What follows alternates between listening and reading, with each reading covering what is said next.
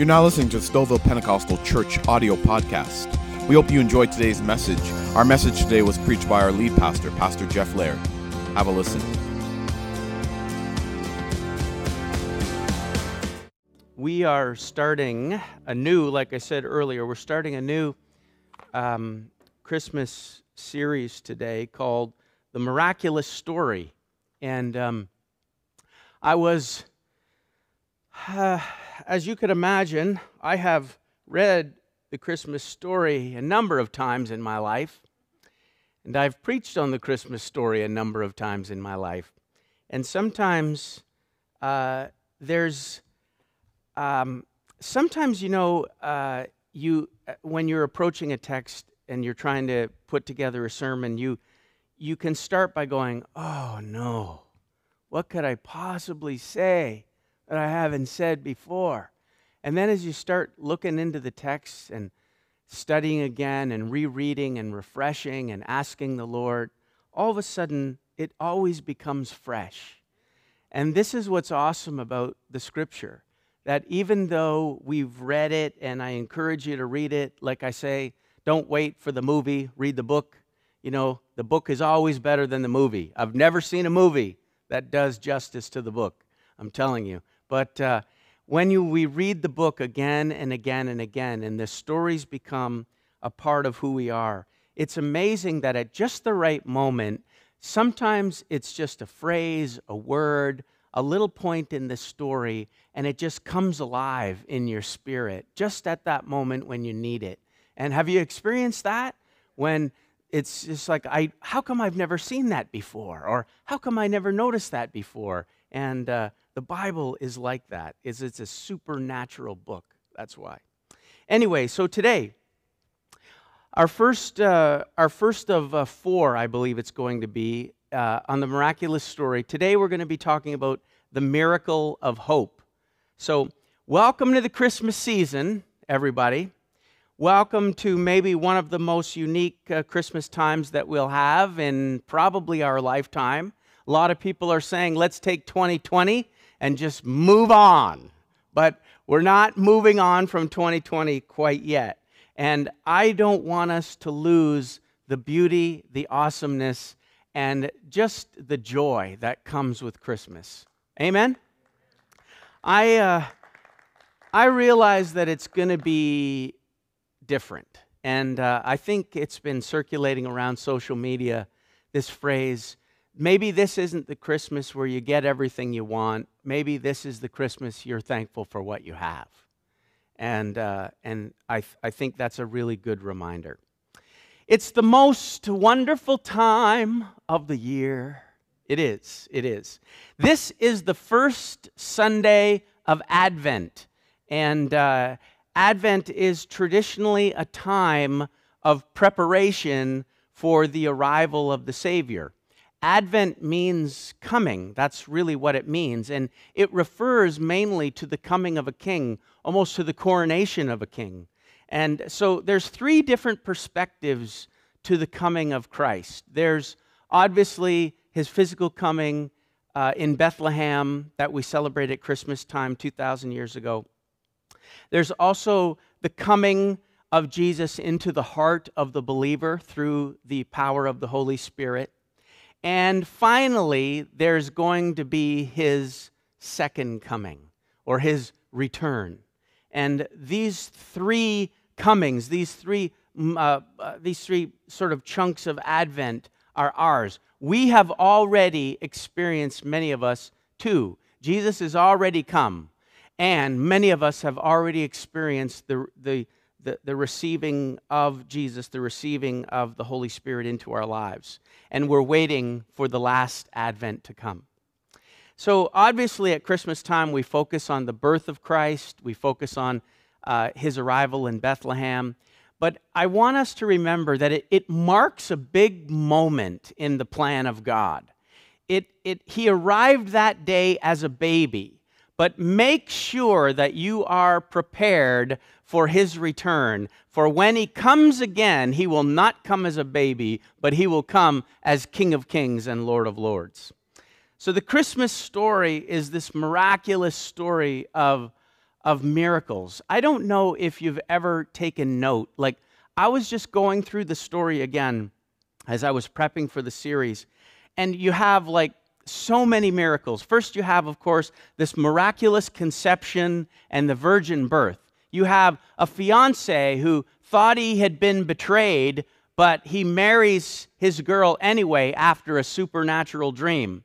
Uh, you have angels appearing to a bunch of rough shepherds out in the middle of a field, not a normal experience. You have magi from the east following a star for hundreds of miles. You have King Herod who is trying to kill the baby Jesus, but, uh, but they escape to Egypt because they're warned again in another supernatural dream and they escape uh, death. It, it's, it's filled, and even prior to the story with Elizabeth and John, and the whole story is filled with a pile of miracles. And I was just re going over them again, and they're just amazing. He did, like, God did so many amazing things just to get Jesus into the world. Like, seriously, all these things he, he, he does to get Jesus into the world. He's a God who deeply loves us, and he still has the ability to do miraculous signs and wonders in our world today. When, uh, when you look, nobody thinks John 3.16 sometimes ties to Christmas, but when you think about what God did to get his son here, and then you read the first part of that verse, God so loved the world that he sent his son. And when we look at the story of how he sent his son, and the miracle after miracle after miracle that he did to get Jesus into the world. So he's a God of miracles. He's still a God of miracles. And so the next few weeks, we're going to look at some of the miracles that are part of the Christmas story. And there, I, I'm going to contend, and I know you're going to be with me, but they're miracles not just for then.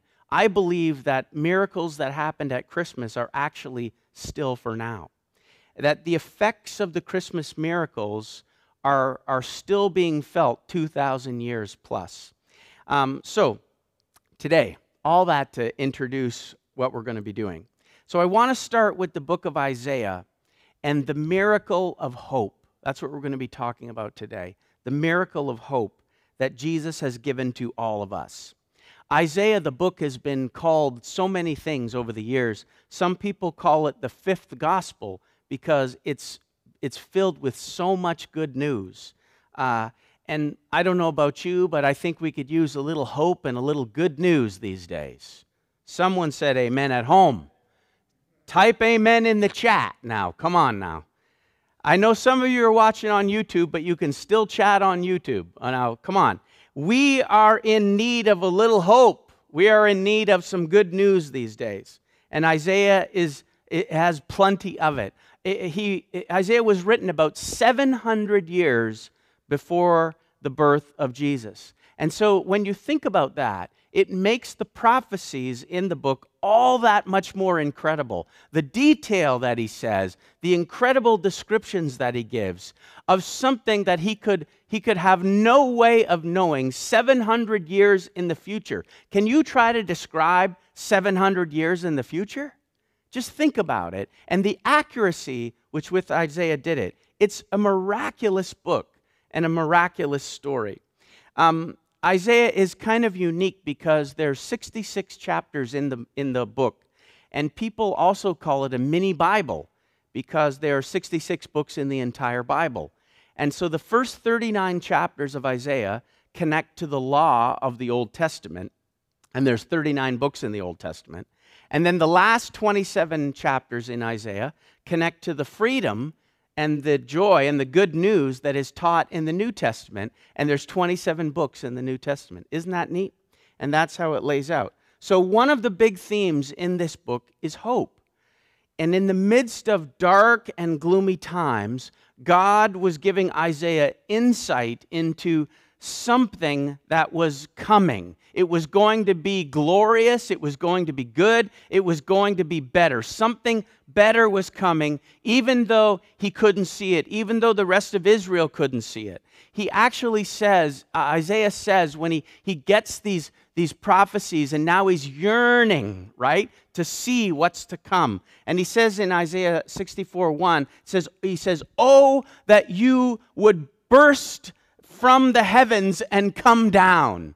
And he's, he gets to the point where he's saying, Lord, now. We need justice now. We need freedom now. We need the darkness to be lifted. We need freedom now. He's longing for the Lord to somehow come down into his world to make sense of the chaos. Israel had, is now in exile. They're under they're under the thumb of the Assyrians. It is not a good time.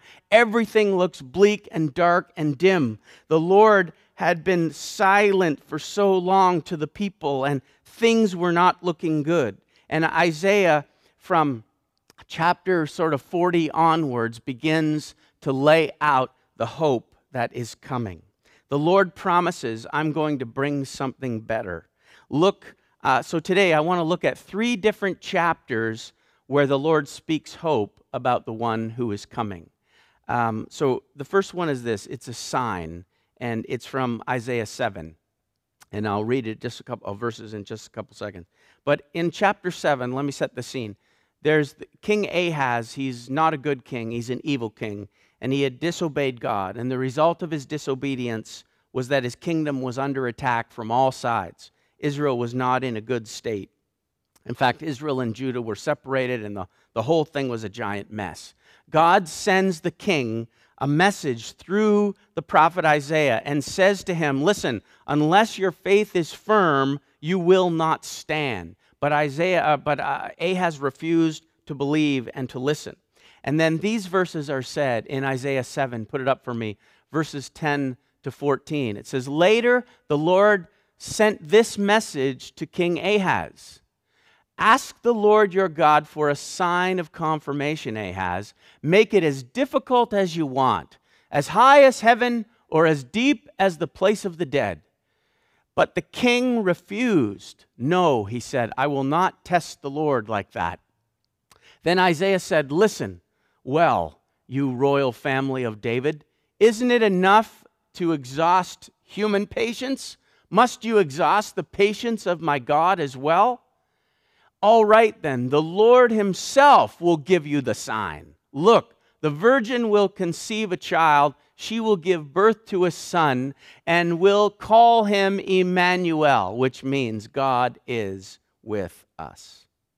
See, the sign will come from God. It sounds spiritual when Ahaz says, Oh no, I won't test the Lord. His issue was is he wouldn't trust the Lord. And he was saying, I, uh, Listen, I want you to put your faith in me. Ask for a sign. Ask for a sign. Make it as difficult as you want. And Ahaz simply refuses. He was cutting deals with evil kings and doing all kinds of, of, of, just nonsense things instead of leaning on God. And so God says, okay, fine, you're not going to ask. I'm going to give you a sign myself. And the sign will be, right? A son will be born to a virgin, and he will be called Emmanuel. Now, the, when he says the sign will come from God, and, and the word you there is plural. So it's not just a, a sign to Ahaz, but it's actually a sign to all of Israel, and in fact to all the world. And like the angel said to the shepherds, actually the same thing in Luke 2:10, if you put that up for me. This is what the angel said, but the angel reassured them, "Don't be afraid," he said. "I bring you good news that will bring great joy to who? All people."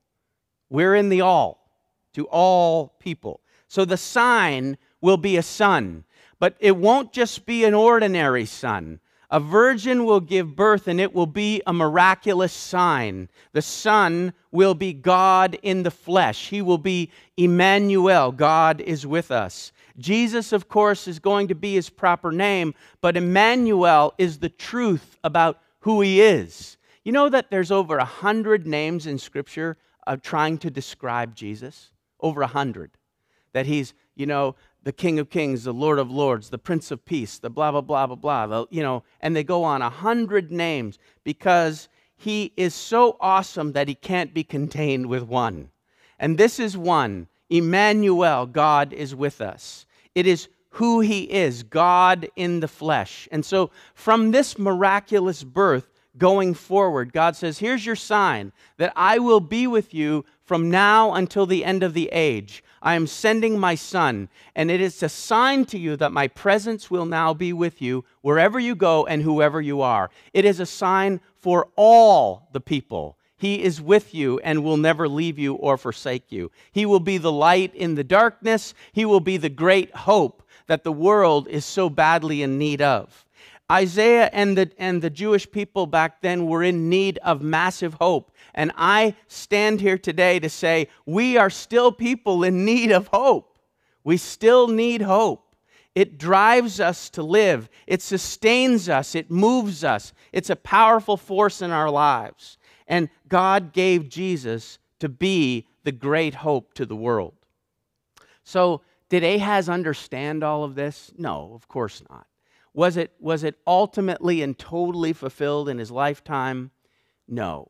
There was something that comes, uh, Maher-shalal-hash-baz, that comes after, but this is obviously ultimately fulfilled in Jesus. Ahaz doesn't really get it, he doesn't understand it. It was a prophecy that's pointing to the future 700 years ahead of time. And uh, it, it was given for all of us to all the people. So it's a promise, it's a sure sign that God would be among and present and with his people. God so loved the world that he gave his only son. And once the son came, the son never leaves, by the way. He's with us right now through the presence of the Holy Spirit.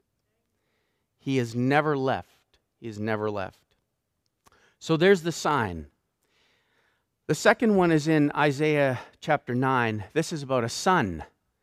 Isaiah chapter 9, verse 1. It says, Nevertheless, that time of darkness and despair will not go on forever. The land of Zebulun and Naphtali will be humbled, but there will be a time in the future when Galilee of the Gentiles, which lies along the road that runs between the Jordan and the sea, will be filled with glory. So here he's saying Zebulun and Naphtali are tribes in the north. Uh, they're in, sort of in the north part of Israel and they make up the land that's called Galilee. That's where those tribes live. And so for years, people in that region experienced a lot of grief, even more than other people uh, in other places of Israel, because they were sort of closest to the bad guys. And so they were usually the first ones who were attacked when there was an invasion. Like living there was not the best choice, what we're saying, right? Um, but there were people there and he's saying, listen, there's going to be, Isaiah tells of a time when gloom is going to turn to glory. And he says, and imagine, where does Jesus do almost all of his entire ministry? In the region of Galilee. That the doom and gloom of, of Zebulun and Naphtali in, in the region of Galilee turns from gloom to glory. Uh, look at Isaiah. Here's the very next verse Isaiah 9, chap, uh, chapter 9, verse 2. It says, The people who walk in darkness will see a great light. For those who live in a land of deep darkness, a light will shine. Isn't that awesome? People who are walking in darkness are about to see a great light. Light is going to come into this land of darkness. Uh, glory is going to come into this region that's filled with gloom. This is another hope chapter, Isaiah chapter 9. Jesus is coming, he's saying. Hold on, Zebulun and Naphtali. Though your days of doom and gloom are upon you now, take hope, for one day your doom and gloom will turn to glory, for he is coming. And there's this powerful sense of hope. Look at what even Jesus said, John chapter 8, verse 12. He, Jesus spoke to the people once more and said, I am the light of the world. And if you follow me, you won't have to walk in darkness because you will have the light that leads to life. He is that light. And Isaiah chapter 4, he goes on to say, He will break the yoke of their slavery, He will lift off the heavy burden um, off of their shoulders. And, and he talks about this lifting of burdens. And then Jesus again sort of says it in his own words in Matthew 11, verse 28. says, Then Jesus said, Come to me, all of you who are weary and carry heavy burdens, and I will give you rest. Take my yoke upon you. Let me teach you, because I am humble and gentle at heart, and you will find rest for your souls. For my yoke is easy to bear, and the burden that I give you is light. Isn't that nice?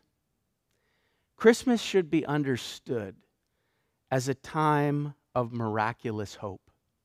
It is a beautiful time of hope. With all the problems and all the trials of life, there is one who has come. See, we live on the backside now. We don't say he's coming, we say he has come and he's coming again. When we say he has come, Christmas is so hopeful to us. It should be understood as a time of miraculous hope that with all of our problems, all of our burdens, all of our trials, there is one who is now here among us who has come to relieve us of our heavy load. He's saying, I'll exchange burdens with you. I'll give you mine, and I'll take yours, and mine is light. I am here. I am, I am ready. I am the light in your darkness. I am the strength in your weakness. I am the joy in your sorrow. I am the peace in your worry. He is the one. And so there's this, this overwhelming sense of hope that the Son is coming. And when the Son comes, glory will come with him.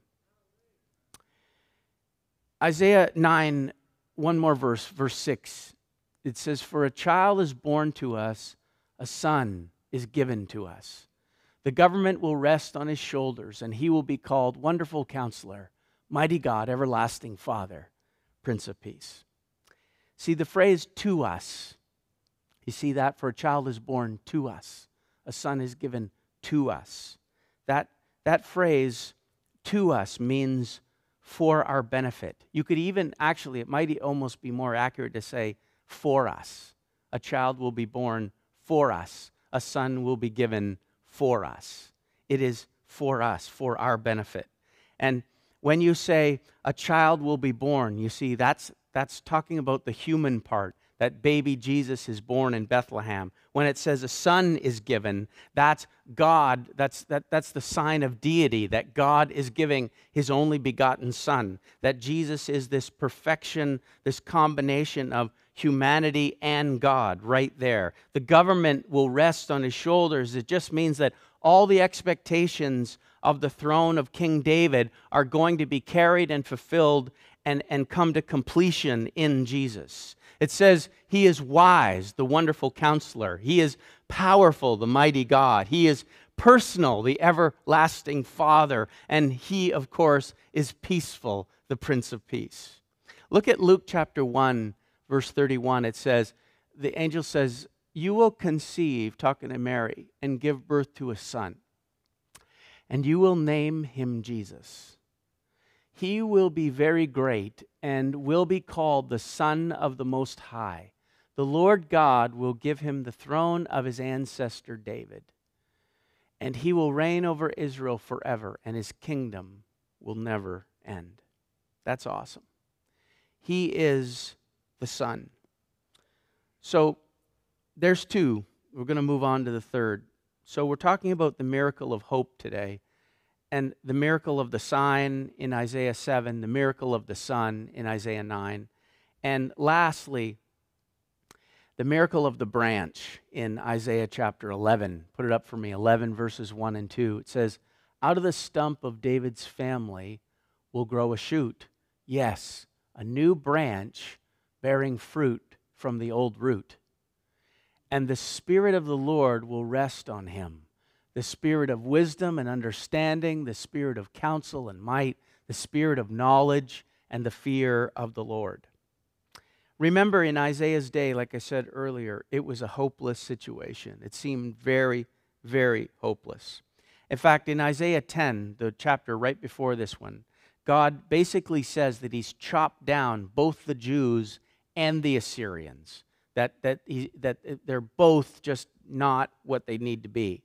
And now, now in chapter 11, it, what seemed so, so hopeless in chapter 10, everything's been cut down, everything's gone. But then in chapter 11, he says, Don't worry, there's a new branch that's going to grow out of the stump of David's family. How many of you have ever chopped down a tree? You ever chopped down a tree? I, I have multiple times. And I'll tell you, when you chop down a live tree, let's say it's in your way and you've got to try to get rid of it, you chop that sucker down and you know what it does? It sends out shooters. And all of a sudden you got new branches shooting out of the out of the stump that you know uh, when you're trying to get rid of a tree, you don't want those.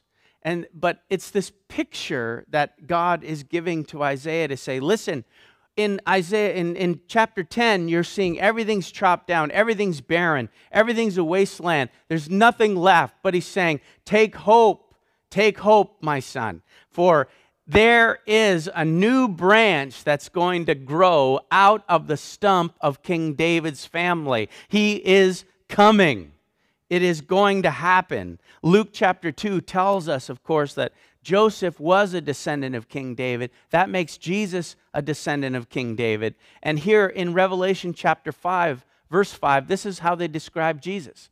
But one of the 24 elders said to me, Stop weeping. Look, the lion of the tribe of Judah, the heir to David's throne, has won the victory. He is worthy to open the scroll and its seven seals. This is who we're talking about the lion of the tribe of Judah.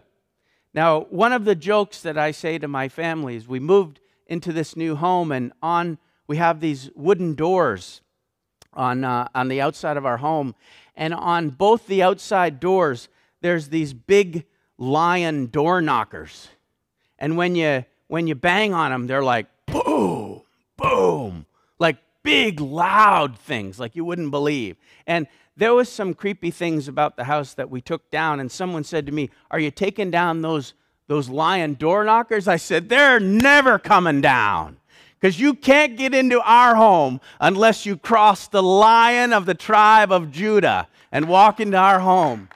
That is something that is staying he is great. He is worthy. He has won the victory. He is the one who, the only one who is worthy to open the scrolls, to give us life. So he's saying to Isaiah, listen, what looks hopeless and desolate don't despair, for life is coming. What you see just stumps and barrenness, I see life is going to shoot up and it is going to be powerful. It is going to be awesome. He is going to have the spirit of wisdom and understanding. He's going to have the spirit of counsel and might. He's going to have the spirit of knowledge and the fear of the Lord. In fact, he says, the spirit of the Lord will rest powerfully upon him. Take hope, my friend Isaiah, for what looks desolate, one day he is coming again, and a branch will shoot up from a dead, from a dead stump, and he will take over the world because he is the one. This is hope today. We're dealing at a time when we need some. Lean into the hope that's already been given we have a sign, we have a son, and we have a branch, and his name is Jesus, and he's the one. Whatever has been knocked down, whatever has been chopped down in your life, listen, take hope today because a new branch bearing fruit is alive and well and will be growing out of the stump of David and growing out of the stump of your life when you give your, when you give your situation and your heart to Jesus. There is new life that springs up in dead souls. Amen? There's something that happens in us when we encounter the power, the love, and the joy of the Lord. He springs up something new in us. When He comes, there's going to be perfection, ultimate perfection. Isaiah goes on to describe it actually in put it up for me in Isaiah 11. He describes this in something that he must, it must have blown his mind to write these words. But in that day, the wolf and the lamb will live together. The leopard will lie down with the baby goat. The calf and the yearling will be safe with the lion, and a little child will lead them all. The cow will graze near the bear, the cub and the calf will lie down together, the lion will eat hay like a cow. The baby will play safely near the hole of a cobra. Yes, a little child will put its hands in a nest of deadly snakes without harm. Nothing will hurt or destroy in all my holy mountain. For as the waters fill the sea, so the earth will be filled with people who know the Lord. Awesome. In that day, the heir to David's throne, the branch growing out of the stump, will be a banner of salvation to all the world. The nations will rally to him, and the land where he lives will be a glorious place. Isn't that awesome? This is what's going to happen ultimately because of Jesus. All who believe in him can take, can take hope. All of us can take hope. No matter how desperate, no matter how dark, no matter no matter how how sort of like overwhelmed it seems in your life, we have someone who has given us the miracle of hope. Hope is a miracle when it comes from God. It's not just normal hope like we've talked, like I hope it doesn't snow until, you know, March, you know? Like this is not uh this is not that. This is confident hope, a hope that I can stand on, a hope that I can believe in, a hope that I can put my faith in. This is true. As just as the sun rises in the sky, so the Son of God rules and reigns over this earth, and He is my hope. He is my foundation. He is my strength, and He's given me hope in every situation I face. I, I'm, I'm in the time of Isaiah, and everything looks dark. Everything looks dark and gloomy. I have no way out. I long, like Isaiah said, Oh Lord, would you please come down? Would you please break in? Would you please change something? It's so awful and bad. And he's saying, Don't worry, my son. Don't worry. Hope is coming. Hope is coming. Hope is on the way. It is a powerful force in our lives. Never give it up. He is going to come to change the world. The sign, the sun, the branch. He's coming again. He's going to change the world. He's going to bring justice and truth. Isaiah talks about it like, like he's going to bring justice and truth like a belt that's wrapped around his waist. It's just a part of who he is. And no one will be able to complain or say, that's not fair. No, he's going to bring justice and truth to the world. He is going to return as the almighty conqueror, the king over all kings and the Lord over all. That's who he really is. And we, we talk about the advent, the, the coming, the arrival, the preparation time for the king to arrive, for the king to be coronated. We're talking now just about one little bit christmas time yes that the that the plan kicks into effect when the baby is born. But he is the sign he's the sun, and he's the branch. Remember there's three different perspectives. He's his physical coming in Bethlehem, his coming into our hearts, and his return to this earth, his second time around. He is all of those and more. He is much more than a baby. He is much more than a man. He is the ultimate God, the ultimate king. He is the one.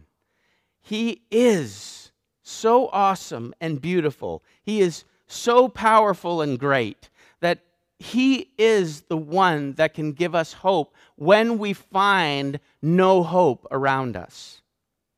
He can bring hope to everybody who believes, and that's the catch. See, remember, we just said the Advent points to his physical coming, his coming into us, and his eventual second coming. But Jesus has to be received. Amen? He has to be received. He has to be received personally. I can't give you a relationship with Jesus. I wish I could. You have to receive it for yourself. It ha- he has to be yours personally.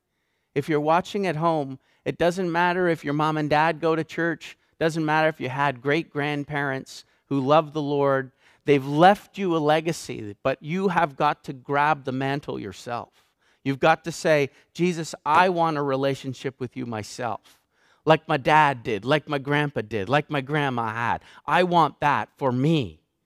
It was good for them, it's not good for you. You have to grab it personally. We have that choice. And Isaiah even talked about that near the end of his book in Isaiah 65, verse 1. It says, The Lord says, this, this is what the Lord said to Isaiah I was ready to respond, but no one asked for help. I was ready to be found, but no one was looking for me. I said, Here I am, here I am, to a nation that was not calling out my name. He wants to be found. This is a profound thing that we, we have to get. God is not playing hard to get, He's not playing hard to find. Yes, He's beyond our comprehension, but what we can understand is this God loved us so much that He sent His Son. The sign, the Son, the branch arrived 2,000 years ago. His name is Jesus, and He wants a relationship with all of us. He is alive and well, and He wants us to be ready for when He comes back again. This is who He is, and the miracle of hope that He gives is ours, but we have to receive it, we have to choose to accept it.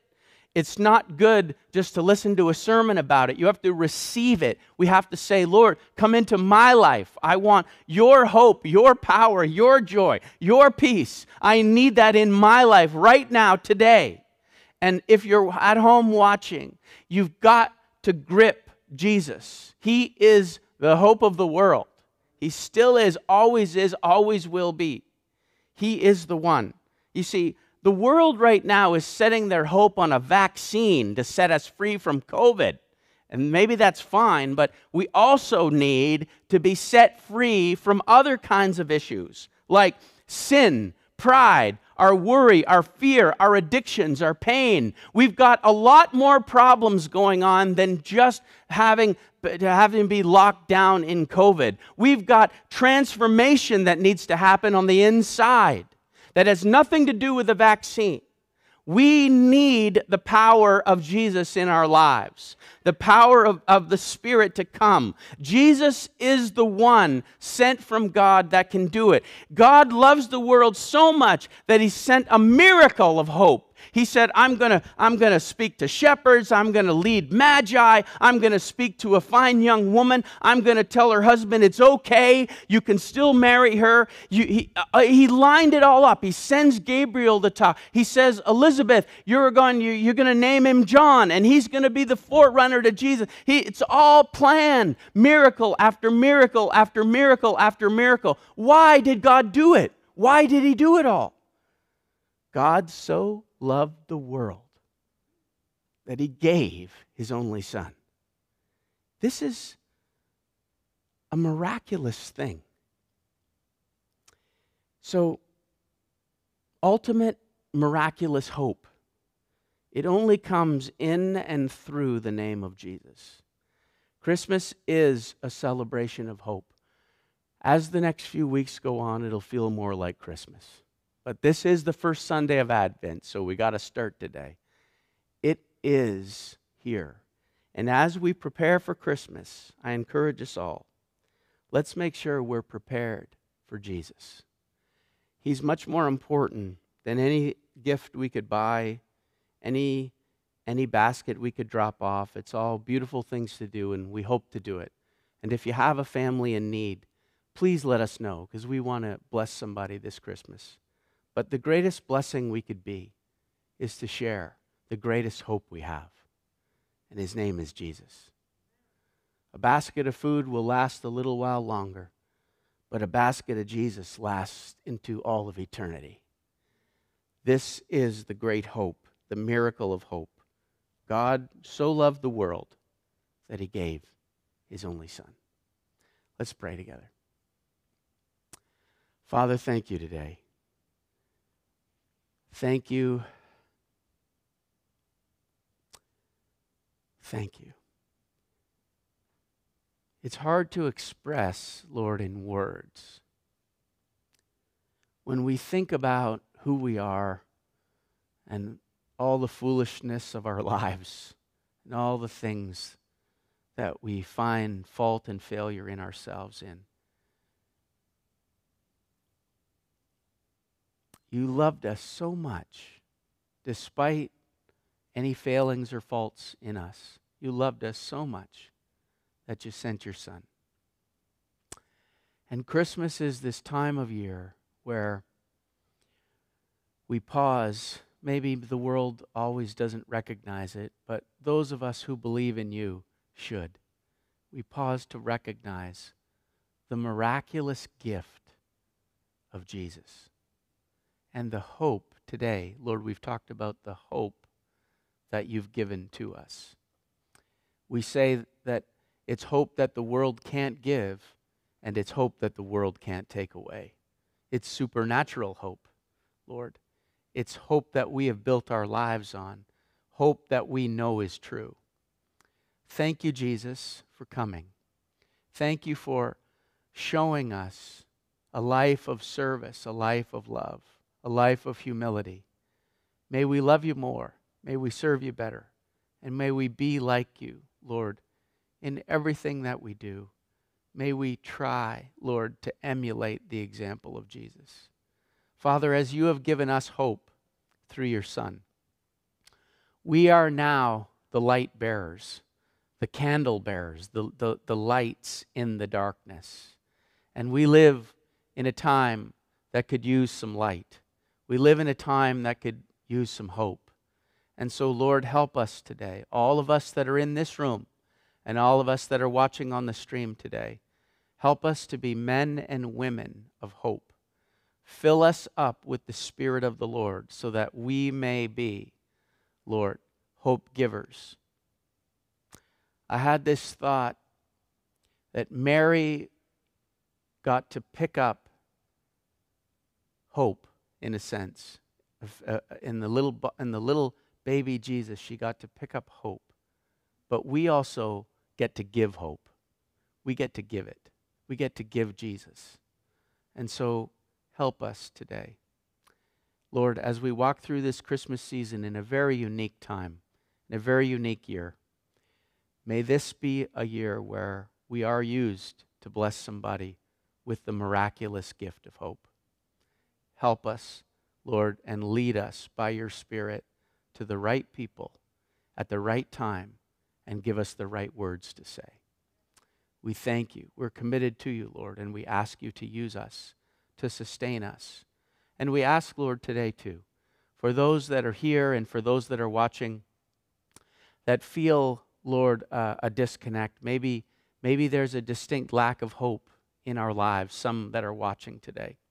And so we ask, Lord, that they would feel by the power of the Spirit a renewed sense of your hope today.